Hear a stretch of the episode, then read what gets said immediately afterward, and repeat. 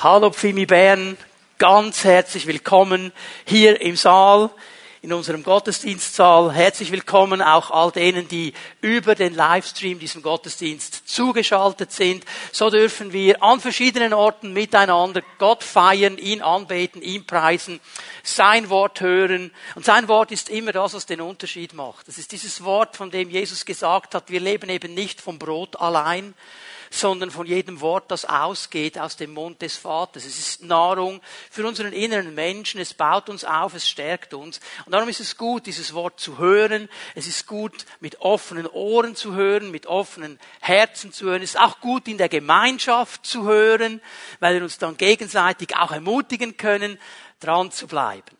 Und wir beschäftigen uns seit einiger Zeit jetzt mit dem Heiligen Geist, mit der Beziehung, die wir zu ihm haben dürfen. Wir haben schon ganz viel gesehen, auch aus dem Munde Jesu gelesen und gehört, dass dieser Heilige Geist unser Helfer ist, ein Tröster an unserer Seite, der zur Hilfe herbeigerufene, das wäre eigentlich so die wörtliche Übersetzung des Wortes, das Jesus gebraucht dann im griechischen Grundtext, aber auch davon, dass dieser Heilige Geist eben uns immer wieder zu Jesus zieht, immer wieder Jesus groß macht in unserem Leben.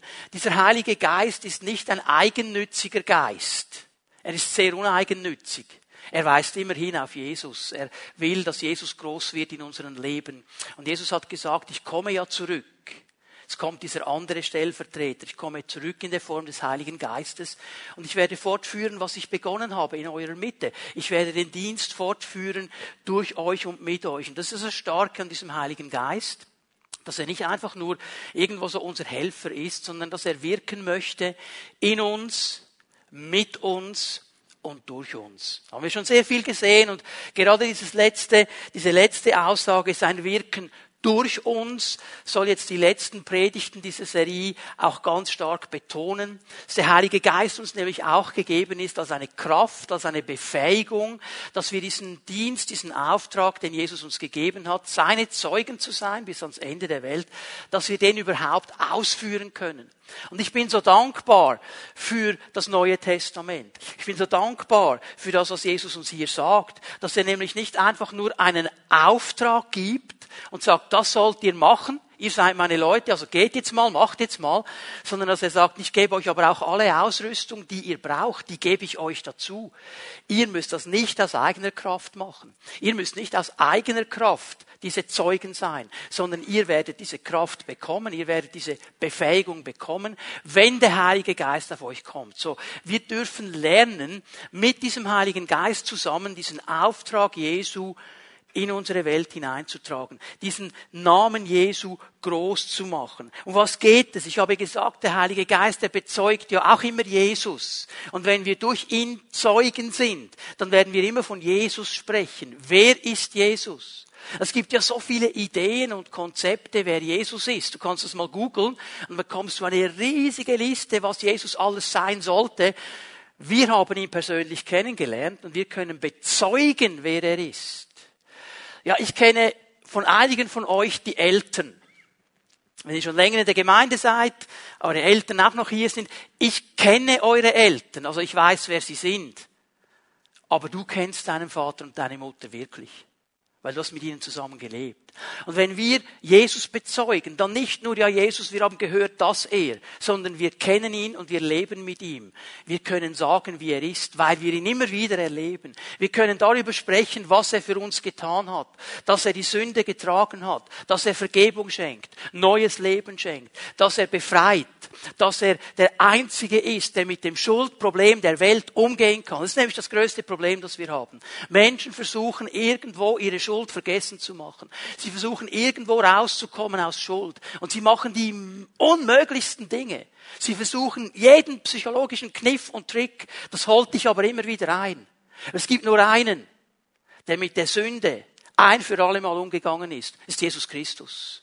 Und er sagt, ich habe diese Sünde getragen und du sollst sie nicht mehr tragen. Ich habe dir vergeben. Ich habe diese Sünde genommen. Ich habe sie ins tiefste Meer versenkt und ich will nicht mehr daran denken. Zwischen uns ist alles in Ordnung. Das gibt es nur bei Jesus. Und das wäre eine Antwort auf so viele Probleme, die Menschen haben in dieser Welt. Darum haben wir etwas zu sagen. Darum haben wir ein Zeugnis zu geben.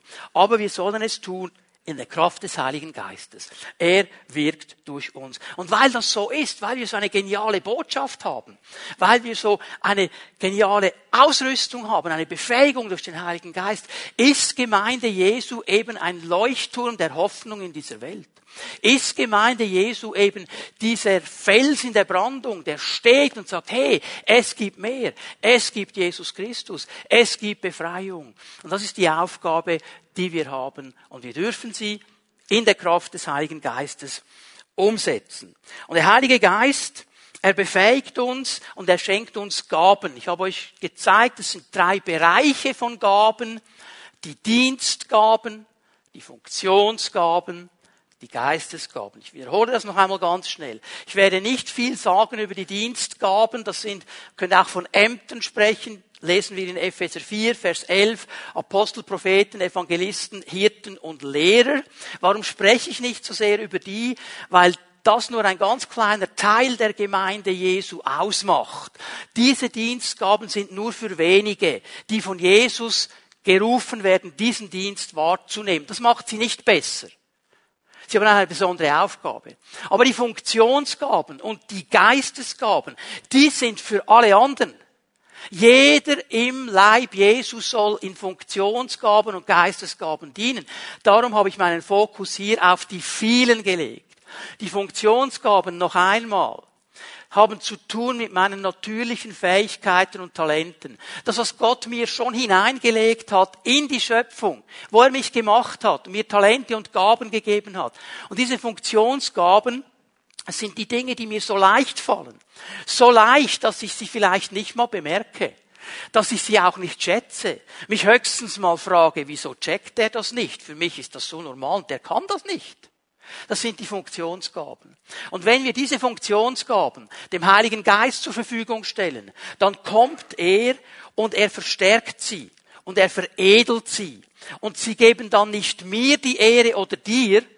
Es geht ja nicht darum, ich kann das, sondern sie geben ihm die Ehre. Gott hat es mir gegeben und ich diene gerne damit. Das sind die Funktionsgaben. Die Geistesgaben, das sind diese neun Gaben, noch einmal sind nur neun, nur neun, Neun Geistesgaben. 1. Korinther 12, 1 bis 11 sind die, ist die wichtigste Passage zu diesen Geistesgaben. Diese Geistesgaben, die sind gewirkt vom Heiligen Geist. Die haben nichts zu tun mit meinen Fähigkeiten, die ich im Natürlichen habe.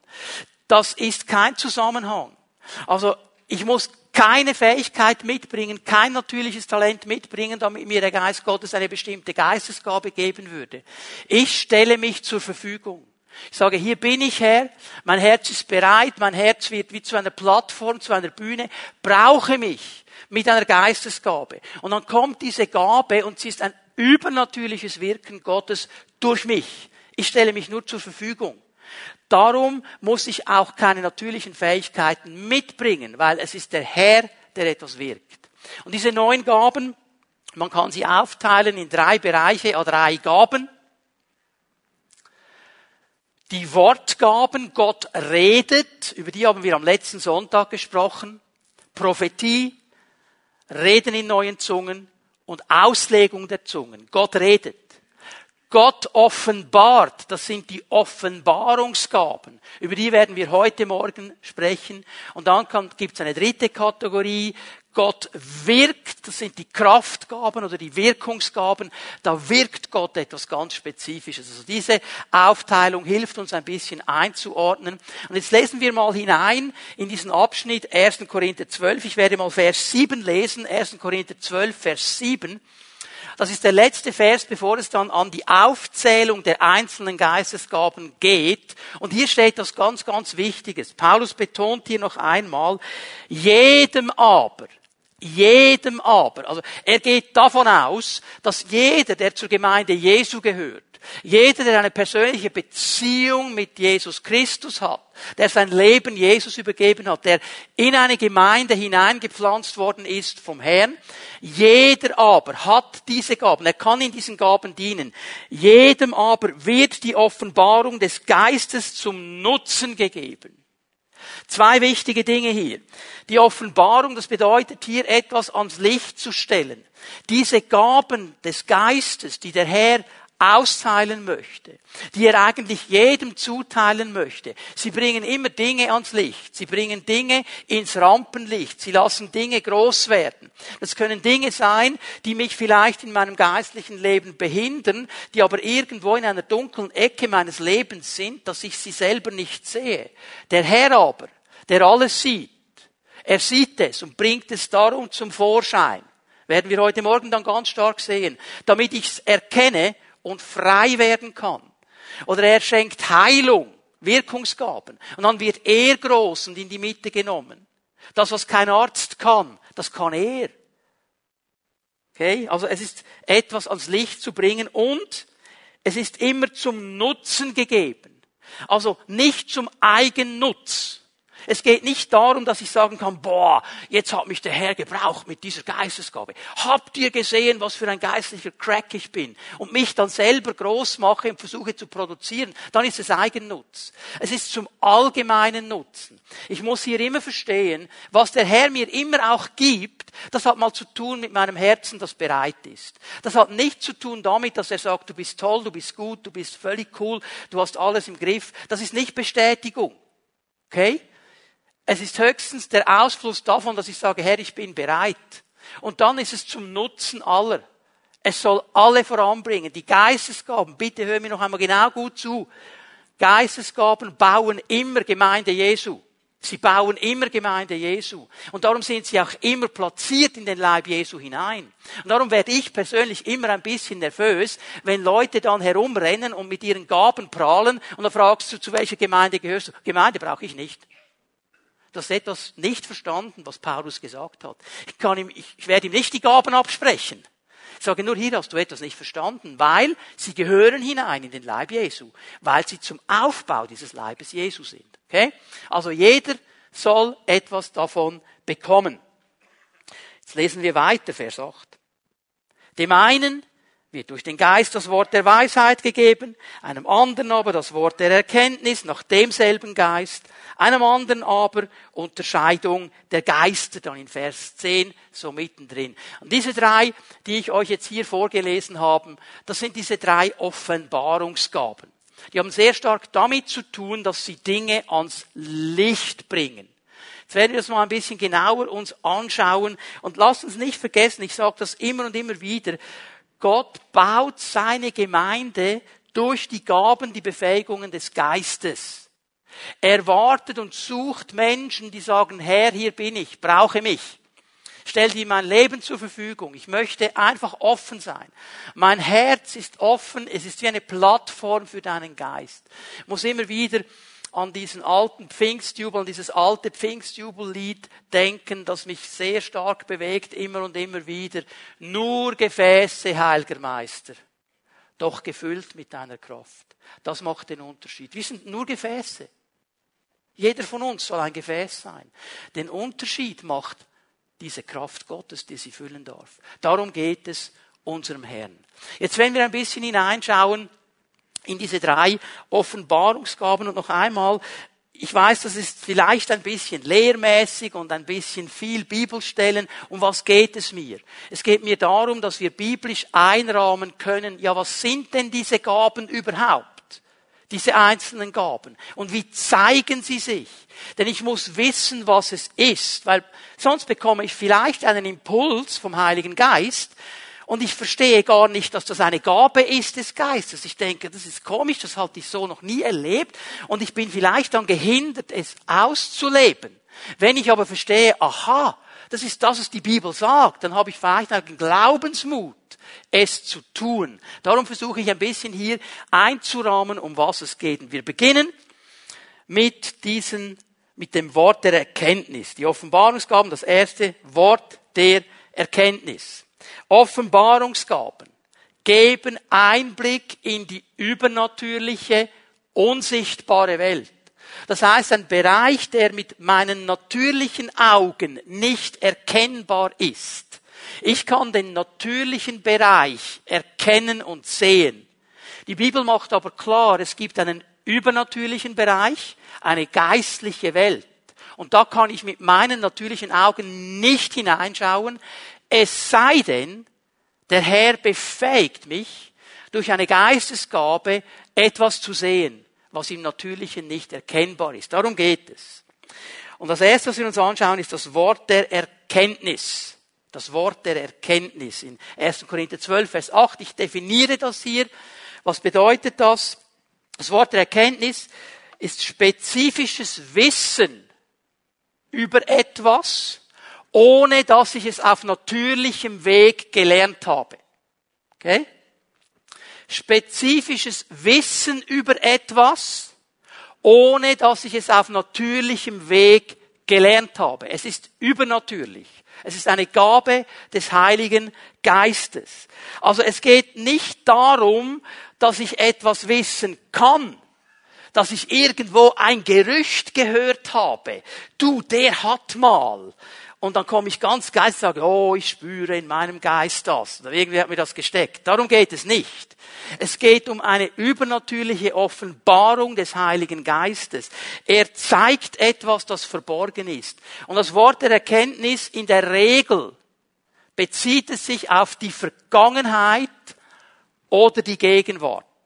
Vergangenheit, Gegenwart. Etwas ist geschehen in der Vergangenheit, das heute noch Auswirkungen hat.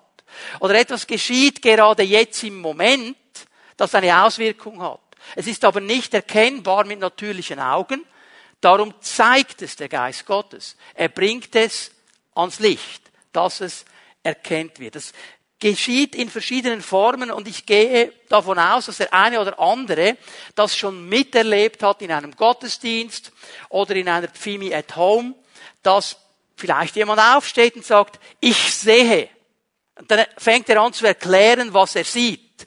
Ein Bild oder was auch immer, eine Vision, kann ein Wort der Erkenntnis sein. Das zeigt sich oft so, ich sehe etwas. Und das läuft dann ab vor meinen Augen und ich kann das erklären. Noch einmal, ich habe das am letzten Sonntag gesagt, mir persönlich macht das vielleicht keinen Sinn. Aber irgendeine Person, die da sitzt, macht das absolut Sinn. Und sie kann es einordnen. Durch ein Empfinden, ich fühle, ich spüre. Als ich das zum ersten Mal erlebt habe, ich konnte das auch nicht einordnen im ersten Moment.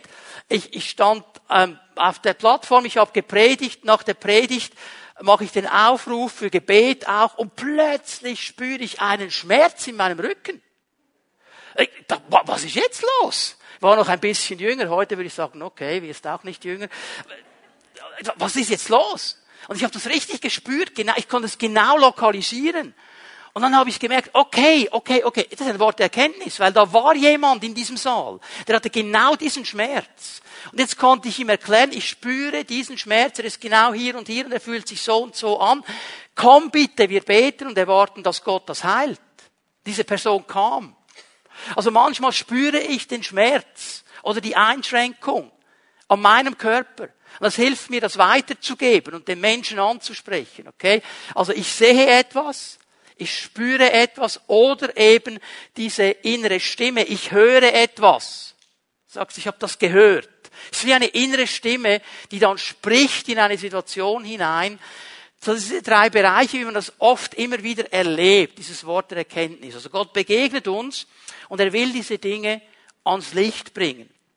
Jetzt, das Wort der Erkenntnis kann sich eigentlich in zwei Bereichen zeigen. Das ist auch interessant, gerade mit diesem Wort Erkenntnis. Es kann Erkenntnis sein über das Wort Gottes. Über das Wort Gottes. Warum sage ich euch diese beiden Bedeutungen? Weil hier ein Riesenstreit ist unter den Theologen. Die lieben es ja zu streiten. Und es gibt Leute, die sagen, es ist nur das. Und die anderen sagen, nein, es ist nur das. Und ich sage, es ist beides. Es ist beides. Es kann Erkenntnis sein über das Wort Gottes. Ich möchte euch ein, Zeugnis geben hier. Kommt mir jetzt noch komisch vor, wenn ich das erzähle. Pastorenkonferenz in Indien. Ich durfte da vor 300 Pastoren sie belehren über den pastoralen Dienst und ich gehe nach vorne, ich habe mir meine Predigt zurechtgelegt, ich wusste, was ich sagen wollte. Ich schlage meine Bibel auf und ich schaue da hinein und plötzlich fängt ein Wort an zu blinken. Es hat wie geblinkt. Ich habe gedacht, was ist jetzt los? Habe ich irgendwie zu scharf zu Mittag gegessen? Was ist passiert jetzt? Und es fängt an zu blinken und ich schaue mir das an, es war nicht mal mein Predigtext. Und plötzlich sehe ich etwas in diesem Wort drin, das ich noch nie gesehen habe. Und ich habe gemerkt, wow, jetzt, das muss ich jetzt predigen. Das muss ich jetzt predigen. Und ich habe meine ganze Predigt umgestellt und bin einfach dem Geist gefolgt in diese Linie hinein. Und es war eine ganz, ganz starke Versammlung. Ist mir seither nie mehr geschehen. Aber es hat mir gezeigt, das kann wirklich so laufen, dass da ein Wort dann, bumm, plötzlich den Unterschied macht. Aber, und das erlebe ich viel mehr, es ist ein, eine übernatürliche Erkenntnis, ein Einblick in eine ganz bestimmte Situation die im Zusammenhang steht mit einem Menschen oder auch mit einer ganzen Gemeinde, mit einer ganzen Gruppe. Aber es ist dieser übernatürliche Blick hinein, wo Gott wie den Vorhang wegnimmt und etwas zeigt. Noch einmal, es geht hier nicht um Menschenkenntnis, es geht nicht um Sozialkompetenz.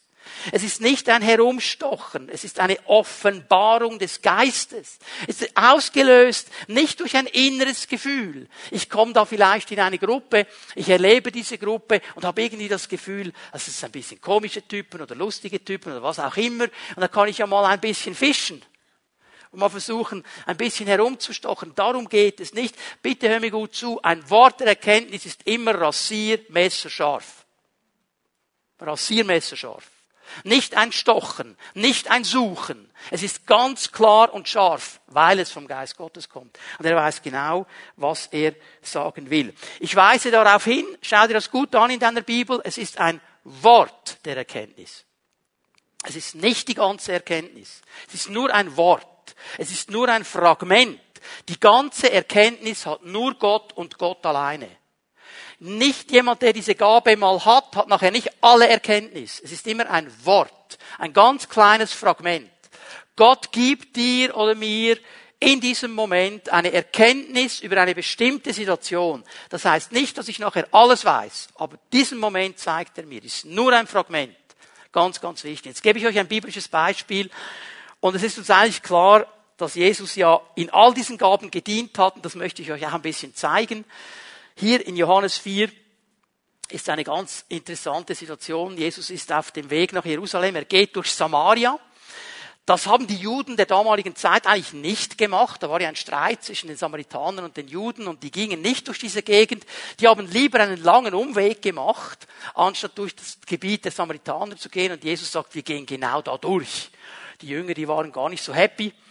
Auf jeden Fall kommen sie dann äh, in die Nähe eines Dorfes, sicher, und äh, die äh, Jünger sind in die Stadt gegangen, um Essen zu kaufen, und Jesus wartet bei diesem Jakobsbrunnen. Und dann kommt eine Frau in der Mittagszeit. Das ist eine absolut unübliche Situation ist. Man geht in der Regel früh am Morgen oder spät am Nachmittag, wenn die Sonne nicht mehr so stark ist. Aber am Nachmittag, in der prallen Sonne, geht niemand Wasser schöpfen. Das ist ein schwer schweißtreibender Job. Diese Frau kommt. Und Jesus fängt an mit ihr zu reden. Sie diskutieren miteinander. Ähm, Jesus bittet sie um Wasser und sie sagt, was du als Jude bittest mich und so weiter. Entsteht die ganze Diskussion um Wasser und um Anbetung und so weiter. Ich kürze das jetzt ab. Jetzt kommen wir zu Vers 16. Jesus schaut sie an, sagt, geh und rufe deinen Mann und komm mit ihm hierher. Jesus sagt es so. Ne? Sie sagt, Vers 17, ich habe keinen Mann. Jesus sagt, das stimmt. Du hast keinen Mann. Und jetzt kommt das Wort der Erkenntnis. Fünf Männer hast du gehabt und der, den du jetzt hast, ist nicht dein Mann. Da hast du die Wahrheit gesagt. Bam! So Rasiermesser scharf. Jesus sagt nicht, ja, du hast schon ein paar Männer gehabt und der, den du jetzt hast, sondern Rasiermesser scharf. Fünf hast du gehabt, der ist es auch nicht. Das stimmt. Und jetzt ihre Reaktion, Herr, ich sehe, dass du ein Prophet bist. Jetzt merkt sie, wow, das ist nicht, das ist nicht von ihm. Das ist nicht Menschenkenntnis. Das ist nicht Sozialkompetenz. Das ist nicht gescheite Überlegung, ja, wieso kommt die Frau am Nachmittag? Damit niemand sie sieht und niemand sie schräg anmacht. Nein, das war dieses rasiermesserscharfe Reden des Heiligen Geistes. Ein Wort der Erkenntnis. Und diese Frau, wenn du dann die Geschichte weiterliest, die Erzählung weiterliest, sie wird zur Evangelistin für dieses Ort. Sie geht und sagt, hey, ich habe den Messias gefunden, kommt schnell. Und Jesus bleibt ein paar Tage und dient diesem Dorf der Samaritaner. Also das Wort der Erkenntnis setzt etwas frei in dieser Frau und sie wird zu einer Zeugin, sie wird zu einer Evangelistin. Jesus dient mit diesem Wort der Erkenntnis. Ich möchte ein paar Punkte hier herausschälen. Die Situation ist im Natürlichen nicht offenbar. Die Frau kam ja nicht mit einem T-Shirt, wo drauf gestanden ist, habe fünf Männer gehabt und jetzt lebe ich mit einem zusammen, ich bin aber nicht verheiratet. Das war nicht offenbar. Jesus kannte die ja gar nicht. Hat sie noch nie gesehen vorher. Ähm, das Wort der Erkenntnis ganz genau und spezifisch, Rasiermesser scharf, um was es geht. Und dieses Wort der Erkenntnis, und das merken wir an dieser Geschichte, das wird niemanden bloßstellen. Jesus hat diese Frau nicht bloßgestellt. Er hat sie nicht fertig gemacht mit dieser Erkenntnis. Er hat sie freigesetzt. Ein Wort der Erkenntnis wird nie jemanden bloßstellen, weil es immer das Ziel hat, den Menschen freizusetzen und zu befreien. Weil hier war etwas, hier war wie eine Hypothek aus der Vergangenheit, die diese Frau behindert hat. Und Jesus bringt es ans Licht. Und das Ziel Jesus schaut ihr in die Augen, er schaut sie an. Ich meine, das wissen wir alle, wenn Jesus jemanden anschaut, dann ist immer diese Liebe Gottes da. Das ist das Erste, was entgegenkommt. Jesus ist die Liebe Gottes. Und er schaut sie an und er ist ganz klar und er ist ganz offen und sagt, was der Geist geoffenbart hat. Sein Ziel ist nur eines, Befreiung und Heilung für diese Frau.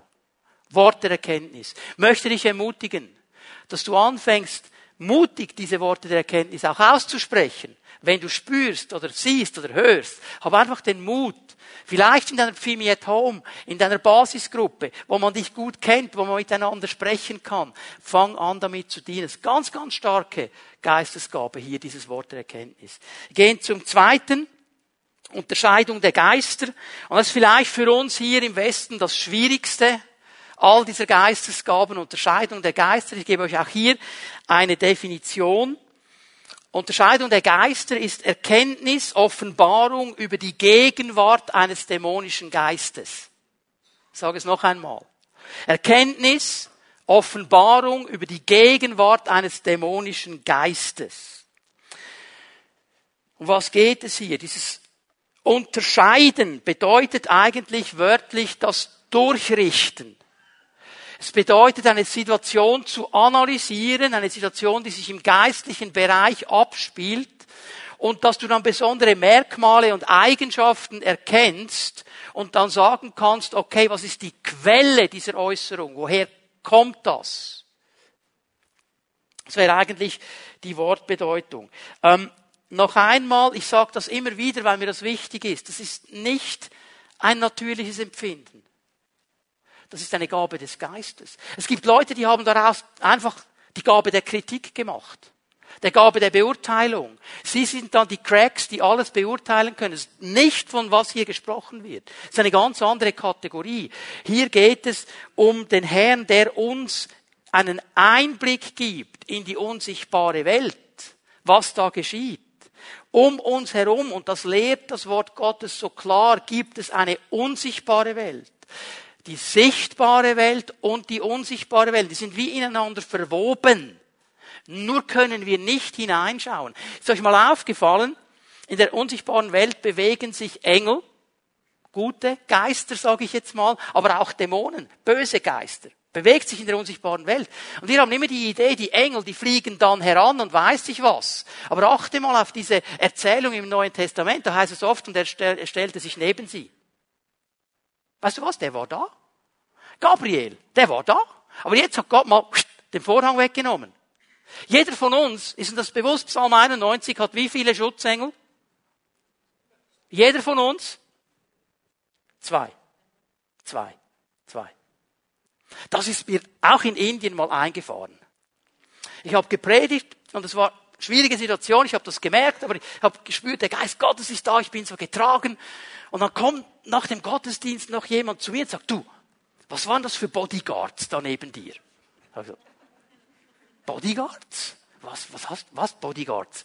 Ja, da waren zwei Typen, so richtige Kästen, die waren immer mit dir und die haben sich bewegt wie du, die waren wie angeklebt und die waren überall, wo du warst. So, Bodyguard, spinnt jetzt der? Was? Aha, ist mir klar geworden von was. Der, der, der hat meine Engel gesehen, ich habe sie noch nie gesehen. Der hat das gesehen. Das hat mich ermutigt, weil ich habe gespürt, hier ist etwas los in der unsichtbaren Welt. Und die sind da. Deine sind auch da. Wenn der Herr jetzt hier den Vorhang lüften würde, wir würden erstaunliche Dinge sehen in der unsichtbaren Welt um uns herum. Darum geht es hier. Es geht um die Unterscheidung der Geister. Habt ihr das gesehen? Nicht der Menschen. Also nicht kritisieren und beurteilen, was Menschen machen. Unterscheidung der Geister. Es geht in diesen Bereich hinein. Es gibt eine Unterscheid, es gibt einen wichtigen Unterschied zwischen unterscheiden und beurteilen. Wichtiger Unterschied. Beurteilen ist oft ein, eine fromme Umschreibung für kritisieren und in Frage stellen. Ja, ich beurteile halt alles. Ja, das ist nicht diese Gabe hier. Beurteilen sollten wir alle in einem gesunden Maß. Ich gebe euch eine Bibelstelle, Hebräer 5, Vers 14. Feste Nahrung, es geht im Zusammenhang hier um die Lehre des Wortes Gottes. Er sagt, es gibt Leute, die vertragen nur Milch, die sind noch nicht gewachsen. Aber die Erwachsenen, die gewachsen sind im Herrn, die sollten feste Nahrung vertragen. Die sollten solide Bibellehre vertragen. Feste Nahrung hingegen ist für Erwachsene, für reife Menschen, deren Urteilsfähigkeit aufgrund ihrer Erfahrung so geschult ist, dass sie imstande sind, zwischen Gut und Böse zu unterscheiden. Okay, das ist eine andere Ebene. Ja, wir sollen gewisse Dinge beurteilen, weil wir das Wort Gottes kennen und es im Licht des Wortes Gottes anschauen. Das ist aber nicht die Geistesgabe, die hier beschrieben wird. Das ist eine andere Kategorie. Es geht hier um eine Unterscheidung der Geister. Wir sind geprägt, ich sage es immer und immer wieder, wir sind geprägt vom Sichtbaren, vom Greifbaren, von dem, was wir irgendwie anfassen können und haben oft das Gefühl, das andere gibt es gar nicht. Wir vergessen so oft die geistliche Realität.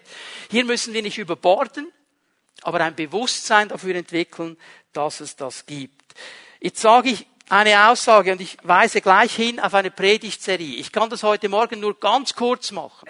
Wenn du dich in dieses Thema hinein studieren möchtest, dann besorge dir die Predigtserie Echt frei. So heißt sie. Echt frei. Du kannst sie im Pfimi-Shop bestellen nach dem Gottesdienst. Du kannst sie über unsere Homepage bestellen. info at pfimibern.ch. Die Serie heißt Echt frei. Hör dir das an. Da kann ich diese Dinge viel mehr erklären. Hier sage ich nur mal so viel. Die übernatürliche Welt ist eine Realität. Die gibt es. Und in dieser unsichtbaren Welt gibt es nicht nur positive, gute Kräfte, es gibt auch negative, böse Kräfte. Die Bibel nennt sie Dämonen. Und diese Dämonen versuchen Einfluss zu nehmen in unsere Leben. Die können aber nur da Einfluss nehmen, wo ich ihnen das zugestehe. Also keine Angst hier haben. Aber die versuchen Einfluss zu nehmen. Und sie versuchen irgendwie hineinzukommen. Und das wird sich dann zeigen in Gedanken, in Taten, in Haltungen. Das ist die Spannung hier. Wichtig, Leute, nicht hinter jedem Busch und hinter jedem Stein ist ein Dämon. Also wenn deine Frau mal nicht schlecht, nicht gut drauf ist, wenn dein Mann mal eine Krise hat, hör auf, Dämonen auszutreiben. Wenn dein Chef mal nicht macht, was du willst, ist nicht ein Dämon.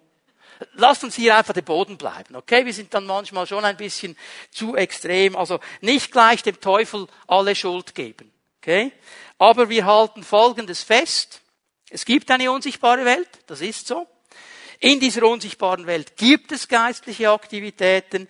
Im negativen Bereich sind es Dämonen, die versuchen Einfluss zu nehmen, können aber nur da, wo ich eine Türe öffne. Da können sie mich beeinflussen. Dieser dämonische Einfluss kann aber gestoppt werden, wenn wir im Namen Jesu dieser Kraft entgegentreten. Das ist das Wichtige, dass wir verstehen. Darum diese Unterscheidung der Geister. Also wir verstehen, ah, das geht hier ab und darum kann ich jetzt reagieren. Okay? Denn hier können wir davon profitieren, dass der Herr uns einen Einblick gibt. Jetzt gebe ich euch einen biblischen Beleg. Wir gehen mal in das Leben und den Dienst des Apostel Paulus. Der hat das in einer Situation ganz stark erlebt. Er ist in Philippi, hat angefangen, das Evangelium zu predigen. Und da ist eine junge Dame, die wird beschrieben als eine Wahrsagerin. Sie hat einen Wahrsagegeist, sagt die Bibel. Und die hat jetzt Folgendes gemacht. Die ist hinter Paulus und seinen Leuten hergelaufen. Stell dir mal die Situation vor, du bist in Bern äh, unter den Lauben irgendwo, willst ein bisschen Shopping machen, schönes Wetter, also nicht so wie jetzt im Moment, wirklich Sommer. Okay, und dann du bist unterwegs und sagst, Herr, ich bin offen, Zeugnis zu geben. Und plötzlich steht eine Frau hinter dir und sie folgt dir und ruft die ganze Zeit, hör zu, was er sagt, hör zu, was sie sagt, hör zu. Das sind Diener des höchsten Gottes, hör gut zu, sie predigen den höchsten Gott, die machen Werbung für dich. So im ersten Moment, oder? Das war die Situation. Und die macht das einige Tage.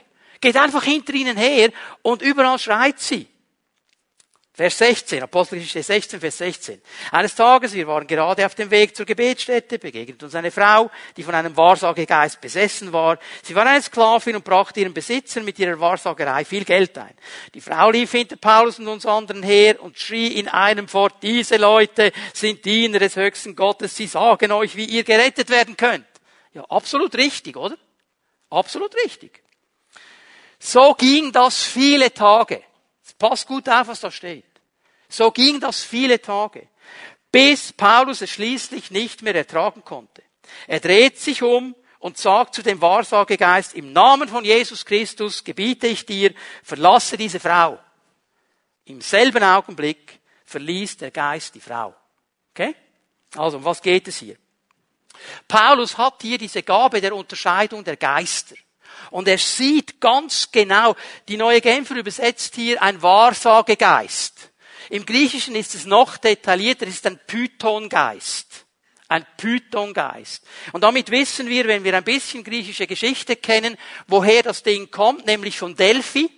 Delphi war eines der größten Heiligtümer im antiken Griechenland. Wir konnten uns das anschauen vor zwei Jahren. Es ist immer noch eindrücklich, was die da gebaut haben. Ein Riesending. All diese Ruinen da. Und da gab es dieses Orakel von Delphi. Und das war sehr, sehr wichtig. Das hat zu tun mit einem, mit einer Schlange, mit einer Python-Schlange. Die alte Schlange wurde sie genannt. Nun, jeder Bibelkenner weiß, wer die alte Schlange ist. Und dann weißt du schon, wo die Wurzel herkommt. Und er sieht, das ist dieser Geist, die, was sie sagt, sagt sie nicht aus dem Geist Gottes, sondern aus einem falschen Geist. Ich sag's jetzt mal so. Die Aussage ist richtig, aber die Quelle ist nicht gut. Die Aussage ist richtig, aber die Quelle ist nicht gut. Und das toleriert Paulus nicht, weil Paulus weiß, schreibt ihr die Stelle auf, 2. Korinther 11, Vers 14, 2. Korinther 11, Vers 14. Paulus weiß, dass sogar der Teufel sich als ein Engel des Lichts verkleiden kann, um Menschen in die Irre zu führen. Die Quelle ist nicht gut. Und darum dreht er sich um und tritt diesem Geist entgegen in der Autorität Jesu Christi. Hast du gesehen, nicht, ich Paulus sage dir.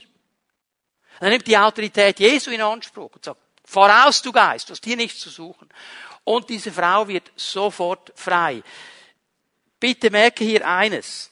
Ganz, ganz wichtig. Schaut ihr nochmal Vers 18, denke ich, war's. Am Anfang an. So ging das viele Tage.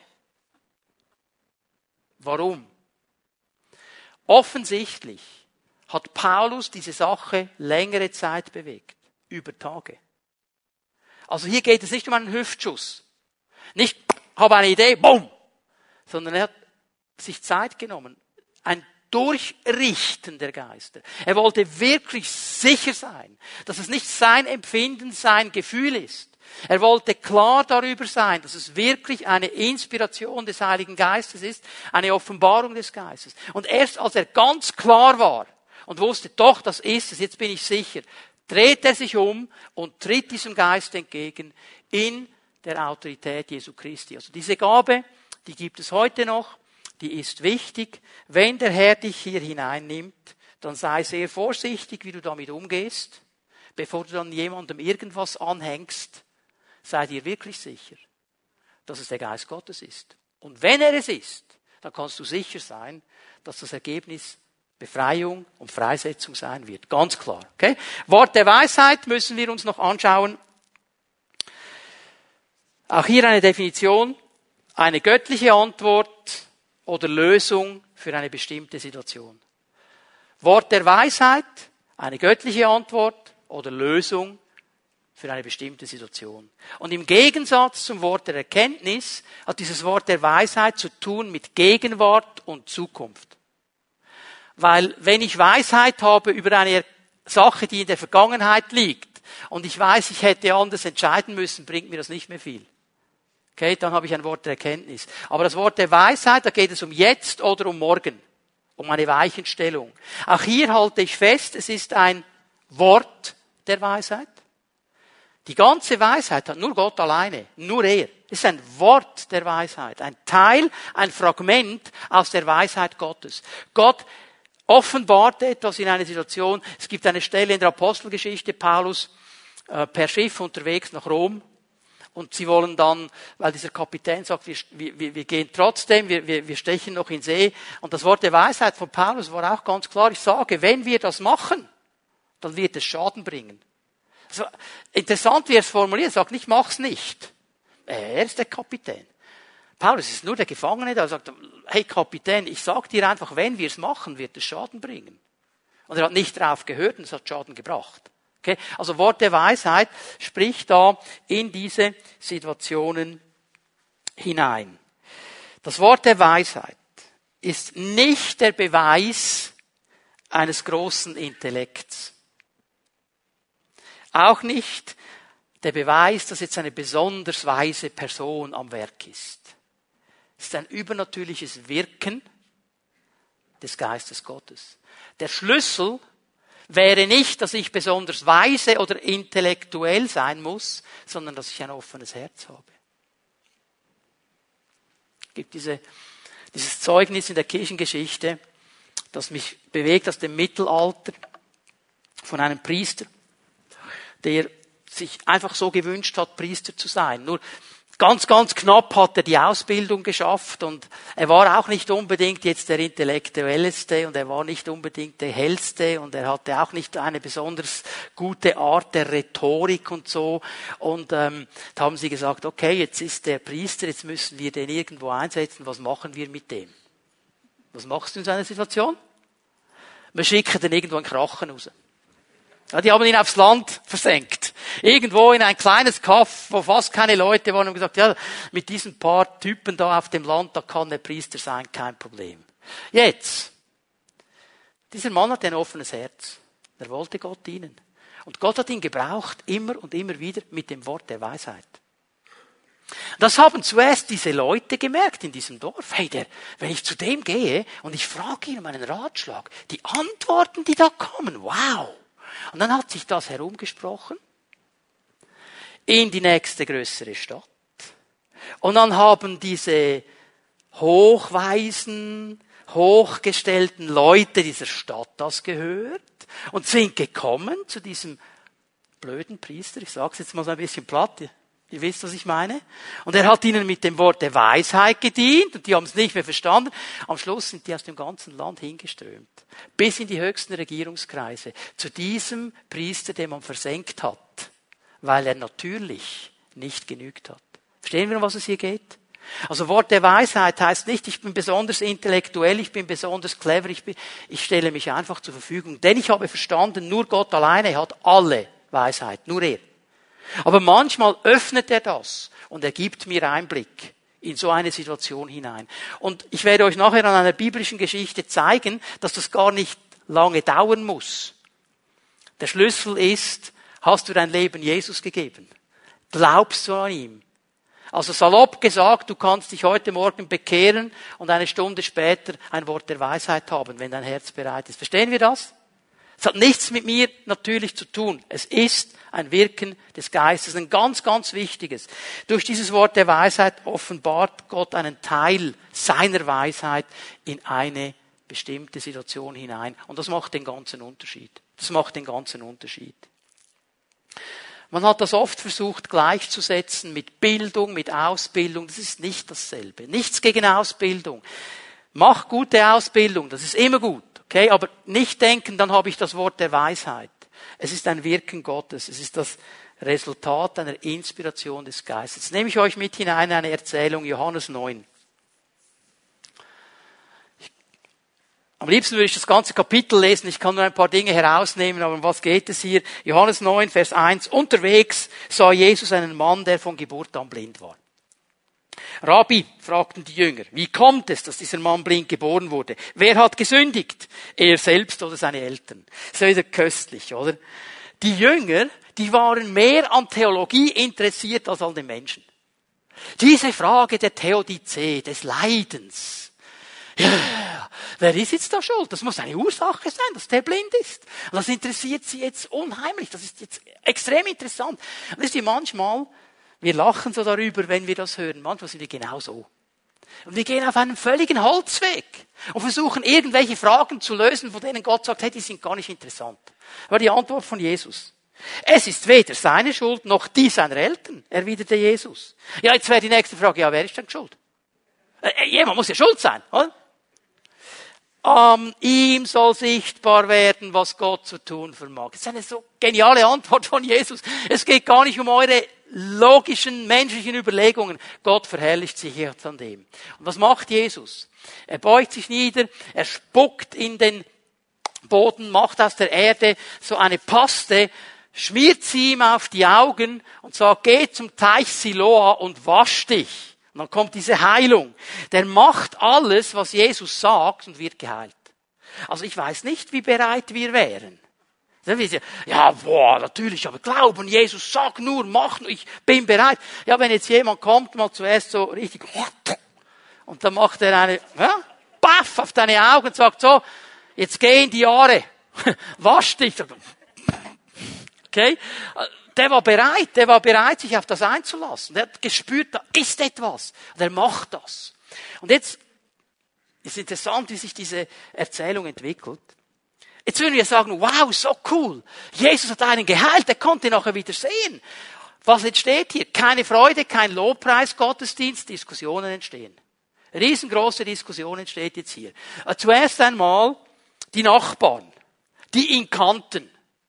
Und die, die wussten ja, der ist blind. Also vor einer Stunde war er noch blind, jetzt sieht er. Was ist jetzt los? Und das interessiert sie natürlich. Die wollten nachfragen, die wollten wissen, denn diese Heilung, die ist ja nicht irgendwo an einem speziellen oder an einem irgendeinem Tag entstanden, sondern an einem ganz speziellen. Es war Sabbat. Es war Sabbat.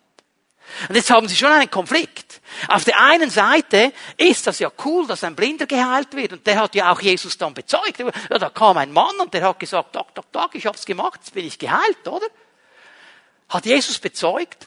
Und trotzdem war diese Spannung, weil für einen gläubigen Juden wäre das jetzt eine ärztliche Tätigkeit und das wäre verboten am Sabbat. So, jetzt Anstatt dass die sich darüber gefreut haben, dass der Nachbar wieder sieht, gehen sie auch auf den Holzweg. Denn diese Diskussion wegen dem Sabbat hat sie so beschäftigt, dass sie das nicht einordnen konnten. Sie gehen zu den geistlichen Profis, zu den Pharisäern, zu den Schriftgelehrten. Sie fragen bei denen nach, hey, hör mal, diese Geschichte ist hier geschehen, was sollen wir jetzt so? Und die, die verpetzen eigentlich, was geschehen ist. Die Antwort der Profis. Vers 16. Der, der das getan hat, kann unmöglich von Gott kommen, sagten einige der Pharisäer. Er hält ja den Sabbat nicht. Unmöglich von Gott sein. Jetzt, wir schmunzeln wieder. Ich habe es schon gehört, trotz Maske. Aber Leute, ganz ehrlich, wie oft sind wir genau so? Nee, äh, äh, äh, das glaube ich jetzt nicht. Das ist nicht echt von Gott. Der, der Typ, ich kenne den der hat das und das nicht richtig gemacht. Und jetzt will der mir ein Wort der Erkenntnis geben. Hör mal, das ist völlig unabhängig. Er, er hat nicht gesagt, ich gebe diese Gaben denen, die alles richtig machen. Denen, die bereit sind, es umzusetzen. Verstehen wir? Aber wir sind manchmal genauso wie die Pharisäer. Wir haben dann unser Muster und unser System und unseren Rahmen und wehe, es passt da nicht hinein, dann kann es nicht von Gott sein. Und wir grenzen eigentlich Gott ein. Weil, ganz klar, das kann nicht von Gott sein. Und dann fragen sie den Geheilten. Sie holen ihn da und sagen, so, jetzt sag mal, wer war das? Ja, der arme Kerl, der wusste es ja selber nicht richtig. Er wusste es ja selber nicht richtig. Und sagt, ja, wahrscheinlich ein Prophet, ich, keine Ahnung. Er war ja selber überfordert mit dieser ganzen Sache. Das war den Pharisäern nicht genug. Jetzt rufen sie seine Eltern. Jetzt, jetzt, jetzt kommen Mami und Papi und sie stellen sie zur Rede. Was machen diese Eltern? Sie sagen, ja, das ist unser Sohn. Ja, der war blind. Ja, jetzt ist er geheilt, ja. Ja, sehen wir. Äh, wir waren auch überfordert. Sie wissen nicht, wie das geschehen ist.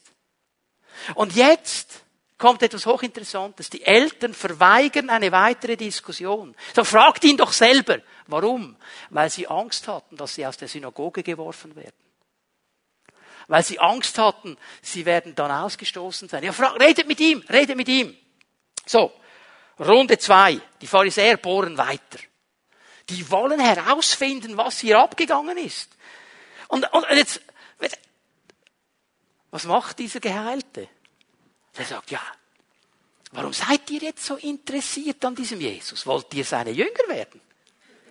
Und jetzt ist, jetzt ist fertig, oder? Also jetzt knallen die völlig durch.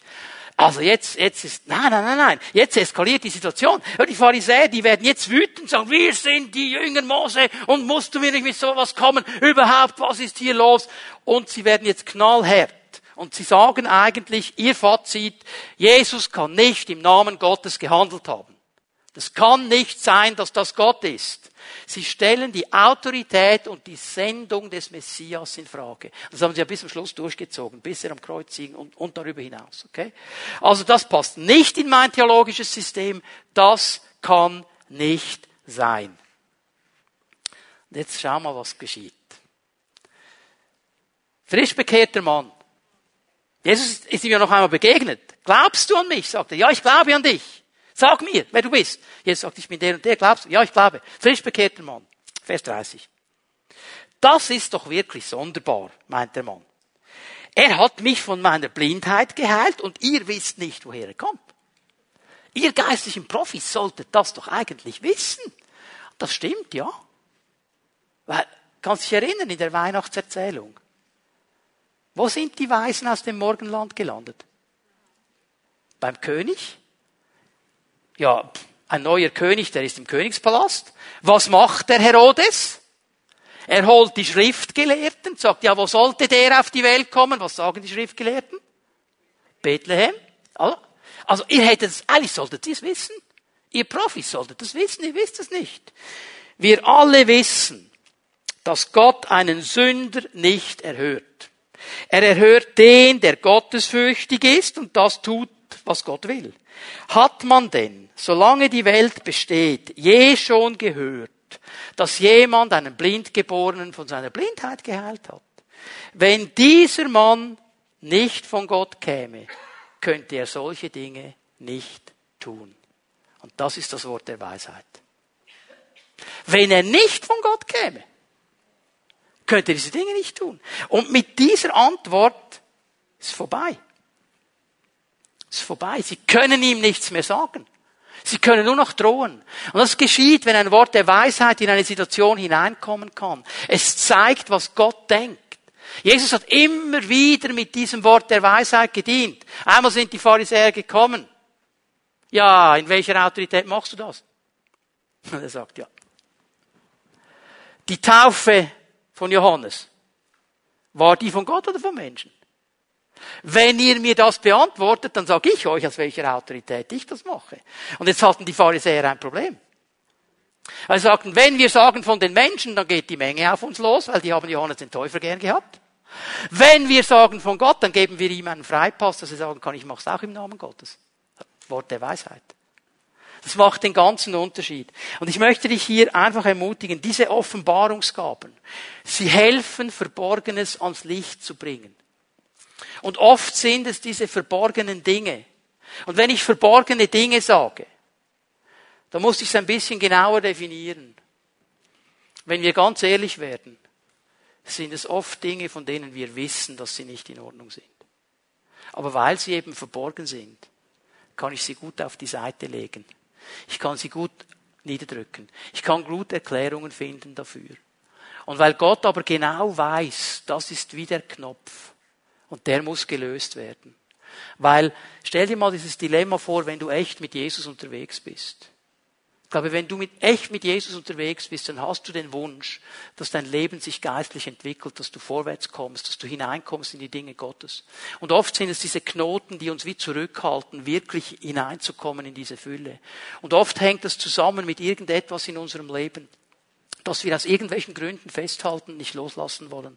Weil uns der Teufel manchmal auch sagt, hey, wenn du das jetzt ans Licht bringst, dann geschieht etwas ganz Schlimmes. Dann wird das zusammenbrechen, dann wirst du das nicht mehr und, und, und, und, und.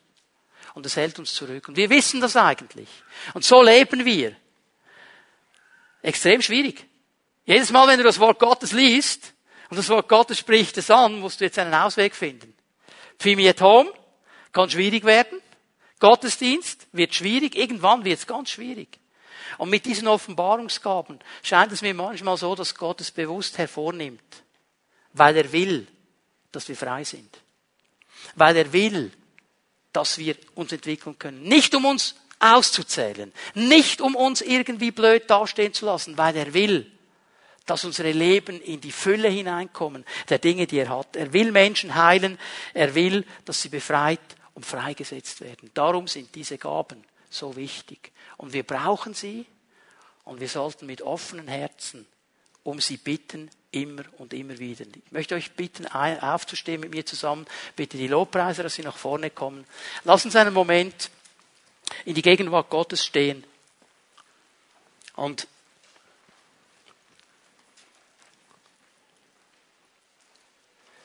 stell dir einen Moment die Frage, Geist Gottes, was hast du mir ganz persönlich mitzuteilen? Vielleicht hast du das schon ganz klar gehört während der Botschaft. Vielleicht will er es noch einmal betonen. Lass uns innerlich ausgerichtet sein auf ihn und lass es zu, dass er dir dienen darf.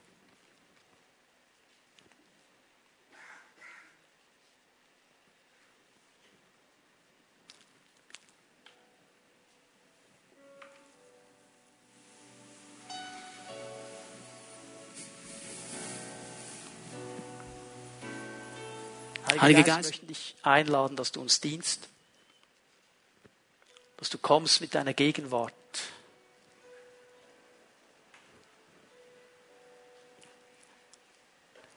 Dass du Menschen berührst und freisetzt heute Morgen.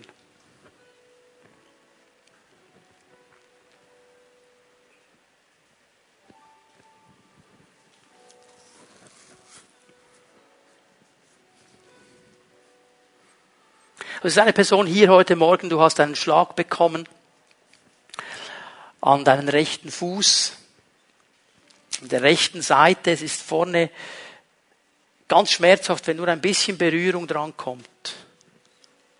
Und ich glaube, der Herr möchte das berühren heute Morgen. Er möchte dich freisetzen.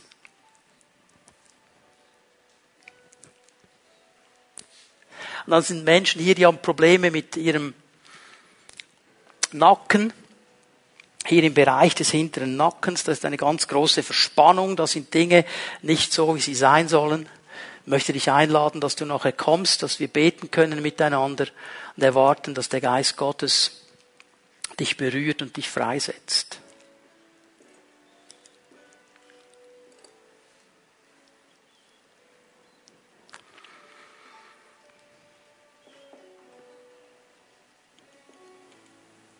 Drei Menschen sind hier, ihr, ihr hadert mit eurer Familie, mit eurer Familienvergangenheit. Da sind viele Dinge nicht gut gelaufen. Von deinen Eltern her, von deinen Geschwistern her. Und du haderst. Und der Geist Gottes sagt dir heute Morgen, dein ganzes Hadern wird nichts verändern. Du hältst diese Dinge fest. Und solange du diese Dinge festhältst, sind deine Hände nicht frei, das Neue, das ich dir geben möchte, zu nehmen. Du kannst es gar nicht greifen. Lege diese Dinge ab, vergib. Das ist nicht eine Sache der Gefühle. Lass es los. Deine Eltern, deine Geschwister, lass es los. Ich kenne die ganze Ungerechtigkeit. Ich kenne die ganze Kritik. Ich kenne die ganzen bösen Worte, die ausgesprochen. Ich kenne sie. Ich trage sie. Nicht du sollst sie tragen. Ich möchte dich freisetzen. Aber es braucht deine Entscheidung. Lass diese Dinge los. Lass sie los. Lass sie los.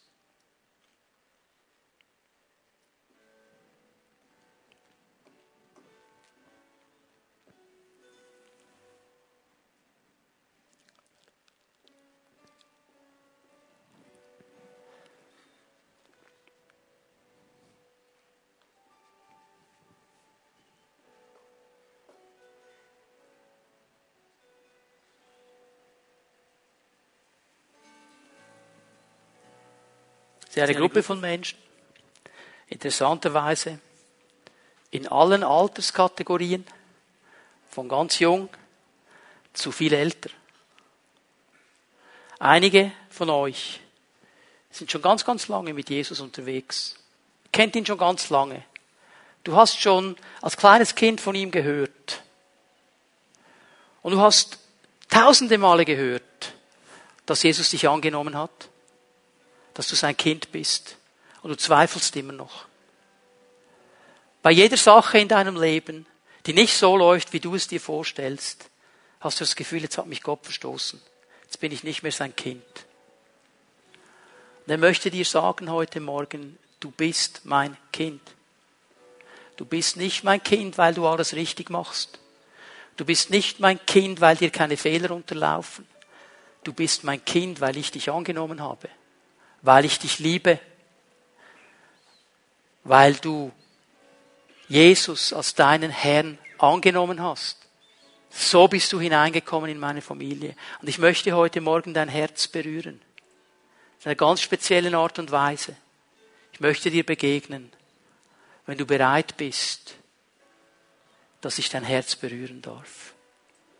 Aber der Geist Gottes möchte sein Werk tun heute Morgen. Und wir dürfen mit den neuen Maßnahmen auch wieder persönliches Gebet anbieten heute Morgen. Ich möchte bitten, dass die Gebetshelfer gleich jetzt hier nach vorne kommen.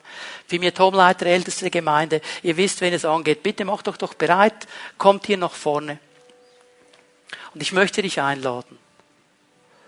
Vielleicht hat der Geist Gottes durch eine Gabe des Geistes zu dir gesprochen heute Morgen. Bist einer dieser Personen, die angesprochen worden sind.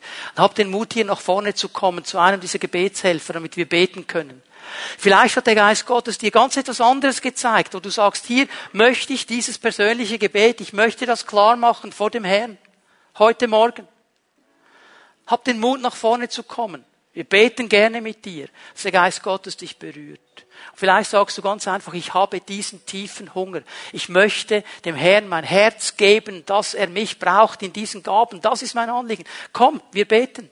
Wir beten. Wir bringen es vor den Herrn.